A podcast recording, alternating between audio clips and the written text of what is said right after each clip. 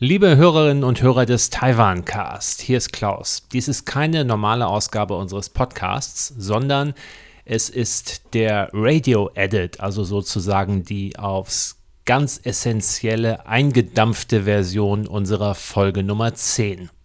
Das war nämlich unser Gespräch mit Lia Yu über die Frage, warum lernt Deutschland in Sachen Corona eigentlich nichts von Asien? Das ist eine Folge, die besonders viel gehört wurde aber es war auch unsere bisher längste Folge von knapp 100 Minuten. Und es gab Feedback, das gesagt hat, da sind so viele interessante Informationen drin, aber diese Länge schreckt einfach ab. Dampft das doch mal zusammen auf die Kernaussagen. Und das habe ich jetzt hier versucht. Ihr hört also gleich Lia Yus Aussagen zusammengeschnitten, nicht ganz exakt so, wie sie im Podcast waren, sondern etwas eingekürzt. Macht euch selbst ein Bild davon und wenn ihr es interessant findet, hört euch dann die ganze Folge mit der Nummer 10 an. Darin geht es dann auch noch um viele weitere Themen, zum Beispiel um die Grundschule in Taiwan und wie das für Kinder hier ist, oder um die Frage, wie Taiwaner eigentlich mit der militärischen Bedrohung aus China umgehen. Aber jetzt erst einmal viel Spaß. Meine Forschung in der politischen Neurowissenschaft, die ich ja mache, da geht es um die Dehumanisierung, also Entmenschlichung. Und ich denke, wenn man Asien dehumanisiert, also entmenschlicht, dann ist einem auch irgendwie recht egal, was da irgendwo in Wuhan passiert und dass da Menschen leiden. Was ich damit sagen will, es gab viele Anzeichen. Da hat es mir sehr viel Sorge gemacht, dass ähm, in Berlin und vor allem zu dem Zeitpunkt die Regierung in Berlin so gezögert hat. Sollen wir da irgendwas dazu machen? Sollen wir irgendwie ähm, also Schulen schließen, Schulen nicht schließen? Das war mir alles viel zu verwirrt, kann man sagen. Also verwirrt und chaotisch. Es ist klar, das Quarantänesystem in Taiwan ist besser ausgestellt, äh, aufgestellt als System. Da gibt es natürlich auch in Deutschland viele äh, Kommentare dazu. Ja, Taiwan ist Insel und so weiter. Also erstmal muss, also muss man dazu sagen, Taiwanesen selbst, das ist interessant, dass man spricht mit Taiwanesen hier, die haben so ein verzerrtes Selbstbild, dass sie sagen, ja, wir sind ja nur eine Insel. Nein, Taiwan hat 25 Millionen Einwohner, circa, also hat ungefähr so viele Einwohner, nee, mehr Einwohner als die Niederlande. Also es ist ein sozusagen mittelgroßes europäisches Land, wenn man so will. Auch eines der dicht besiedelten besiedelsten Flächen äh, der Welt. Und das ist keine Ausrede, finde ich, dass es, dass man sagt, okay, wieso, das kann man ja überhaupt nicht kopieren. Also ich finde, das System an sich ist sehr sehr beeindruckend. Was mich am allermeisten beeindruckt hat letztes Jahr, als ich ankam, war das Vertrauen das die Bevölkerung in die Regierung hatte. Also als Politikwissenschaftlerin muss ich sagen, das ist unheimlich wichtig bei so Großprojekten wie Pandemiebekämpfung, dass die Bevölkerung den Regierenden vertraut. Also ihr könnt, ihr könnt auch sagen, ich bin irgendwie aus Berlin weggegangen. Wir sind weggegangen, weil ich äh, der Berliner Regierung nicht vertraut habe, dass sie das hinkriegen und dass sie überhaupt kognitiv verstehen, was da eigentlich im Moment abläuft. Und du hast recht behalten. Äh, ja, ich wünschte nicht, aber leider. Ja, weißt du was? Ehrlich gesagt, ich hätte, ich hätte nicht erwartet, dass es so schlimm ist in Deutschland. Also ich habe so, wir dachten, wir könnten letzte, letzten Sommer zurück. Also der Wille muss da sein und eben auch jetzt ist hier in Deutschland auch diese No-Covid, Zero-Covid-Strategie, ähm, hat Vanessa Wühr auch drüber gesprochen. Also was ist unser Ziel? Ich glaube, Deutschland letztes Jahr schon im März und ich finde immer noch, ist irgendwie so kopflos. Es geht immer, wir denken die nächsten zwei Wochen, den nächsten Monat, aber eben nicht langfristig voraus. Ich denke auch, dass es wichtig ist, ich sage jetzt mal in Anführungszeichen, die Deutschen so ein bisschen aufzurütteln aus dieser ja, es ist ja eine Mischung aus Frustration wegen 27. Lockdown und nochmal verlängert und auch Selbstgefälligkeit. Immer noch dieses, ja, wir haben es ja irgendwie schon ganz gut gemacht. Das Ergebnis ging halt nicht besser. Und gerade in den letzten Wochen ist da die Vanessa Wu, die du gerade erwähnt hast, ganz groß äh, hervorgetreten. Und sie weiß, was in Taiwan und in Vietnam und in äh, Australien, Neuseeland und so weiter anders gemacht wurde und versucht das auch immer wieder anzubringen ich denke, wir hören uns da mal eben einen Clip an von ihrem letzten Auftritt bei Anne Will vor knapp einer Woche und wir hören dann auch gleich die Reaktion von Michael Hüter, der neben ihr saß, der Leiter des Instituts der deutschen Wirtschaft. Wir sehen ja in so vielen Regionen der Welt, das ist nicht nur Australien, auch Neuseeland oder viele asiatische Staaten, dass man dieses Virus kontrollieren kann, durchaus auch in ähm, kälteren Klimazonen. Also weiter im Norden in Asien ist es einfach kalt. Man kann nicht sagen, dass dieses Temperaturargument, das zieht alleine nicht. Das sind im Grunde die staatlichen Maßnahmen, ähm, die Zahlen wirklich niedrig runterdrücken können. Ja, besonders erfolgreich ist die Volksrepublik China, die ja sogar in Wuhan wieder große Partys veranstalten kann.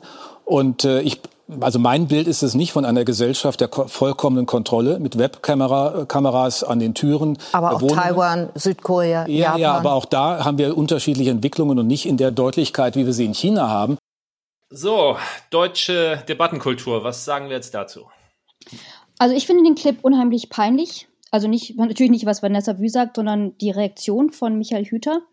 Ich finde, deutsche Debattenkultur zelebriert oft Status und nicht Wissen oder Kompetenz. Für mich ist Hüters Reaktion, als er Information bekommt, also jemand, der Ökonom ist, jemand, der Akademiker ist, von dem erwarte ich, also das, also auch was ich gesehen habe, die, die Standards äh, an der Columbia-Universität in Amerika, in England, wenn ich neue Informationen bekomme, dann ist mein Job, die zu analysieren und damit umzugehen. Und für mich ist das peinlichste Hüters Ja, ja als Reaktion und dass das vollkommen in Ordnung ist und dass der, der, die deutschen ZuschauerInnen und die, die Experten, die mit ihm in einem Raum sitzen, mit diesem Ja, ja sich zufrieden geben. Das finde ich katastrophal. Auch eines der Gründe, warum ich nie in Deutschland studiert habe. Das macht mir sehr Sorgen. Also eine Sache ist, wenn ich einen Otto Normalbürger ja in Deutschland habe, der jetzt Taiwan nicht versteht, das ist eine Sache. Aber Deutschlands Eliten haben einen kognitiven Blindspot besonders bezüglich Asien. Was meine ich mit Beliten? Meinungsmacher. Menschen, die öffentliche Funktionen innehaben. Menschen, die eben, ja, in Position sind, wo sie eben denken müssen. Wo sie, also, wo ihre Aufgabe ist, nicht äh, von neun bis fünf zu, äh, also manuell nur zu arbeiten, sondern eben auch wirklich ihr Wissen so anzureichern, und ihre kognitiven Fähigkeiten so kompetent zu machen, dass sie gute Entscheidungen, sei es akademisch, sei es wirtschaftlich, sei es politisch, sei es journalistisch, für die Gesellschaft zu treffen oder dazu helfen, der Gesellschaft diese Entscheidung zu treffen. Und du beschäftigst dich ja auch viel mit diesen kognitiven, also mit diesen Erkenntnisprozessen. Was glaubst du denn, was da gerade bei dem Hüter, der jetzt eigentlich auch nicht ein komplett inkompetenter Mensch sein sollte, was bei dem in dem Moment im Kopf vorgegangen ist, wo er da reflexartig dieses äh, China-Diktatur-Argument dann rausholte. Also in dem, in dem, Moment, wo er das Argument macht, ist sein Gehirn inkompetent. Sorry, das muss man so sagen. Und zwar, ich beschäftige mich mit Dehumanisierung und ich finde, es ist sehr klar, dass Hüter, ich meine, ich kenne das natürlich auch. Ich habe ja auch in Deutschland gearbeitet. Ich war auch in Deutschland äh, Stipendiatin der Deutschen Studienstiftung. Also ich kenne deutsche Akademiker und Akademier und diese Eliten, diese politischen Elitenzirkel auch etwas und das ist absolut typisch. Also Hüters, diese, diese Dehumanisierung, die er über, Asien hat, alle sind gleich, alles ist autoritär, kann man nichts lernen.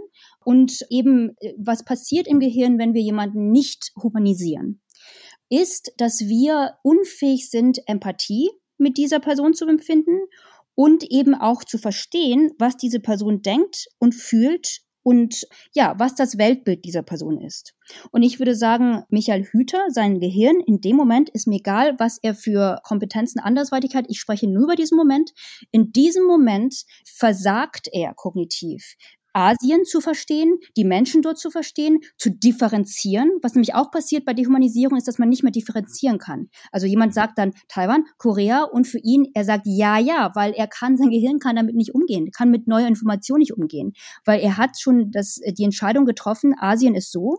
Und das ist natürlich auch eine gewisse kulturelle Arroganz äh, dem gegenüber. Man muss doch in der Lage sein zu sagen, selbst wenn China Autorität, äh, autoritär ist, muss man noch schauen können, was ist denn da gut gelaufen? Können wir da irgendwas lernen? Können wir das irgendwie anpassen für uns, für unsere demokratischen Gesellschaften? Also diese absolute Abwehrhaltung von Hüter, denke ich, das ist das, was mir Sorgen macht. Diese, diese cognitive closure. Was glaubst du, woher kommt das, diese Abwehrhaltung, diese Einstellung, diese Reflexe? Na, da kann man dann eben eher historisch in die Geschichte des anti-asiatischen Rassismus schauen. Also Deutschland, finde ich besonders, hat so eine Mischung aus Neid und Furcht gegenüber China und damit irgendwie auch ganz Asien. Also man sieht das auch an dem Spiegelcover, den, den es jetzt letztlich wieder gab. Äh, ja, sehr orientalistisch, dehumanisierend. Es ist so eine Mischung aus einerseits, ja, Asien is on the rise und das ist, das ist ein Threat, das ist eine Bedrohung.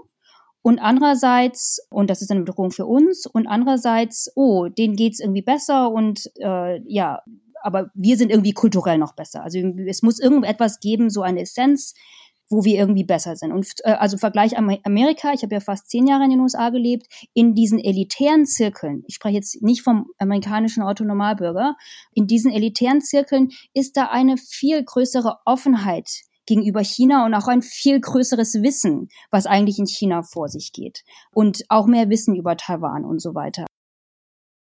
So, das waren die wichtigsten Aussagen zum Thema Dehumanisierung, kognitives Versagen der deutschen Eliten, wenn es um Asien geht. In der ganzen Folge 10, die insgesamt fast 100 Minuten dauert, werdet ihr noch viele weitere interessante Themen angesprochen finden. Wenn ihr den Taiwan-Cast interessant findet, dann abonniert ihn auf der Plattform eurer Wahl. Das geht auch auf Spotify und Apple Podcasts oder mit irgendeiner anderen App. Hinterlasst uns eine Bewertung auf Apple Podcasts. Ihr findet uns auch auf YouTube. Und wenn ihr das Ganze unterstützenswert findet, dann geht doch mal auf patreon.com slash taiwancast. Da könnt ihr dann monatlich eine gewisse Summe in den virtuellen Hut werfen. Davon tragen wir dann zum Beispiel unsere Serverkosten. Wir hören uns wieder bei der nächsten regulären Folge. Bis dann.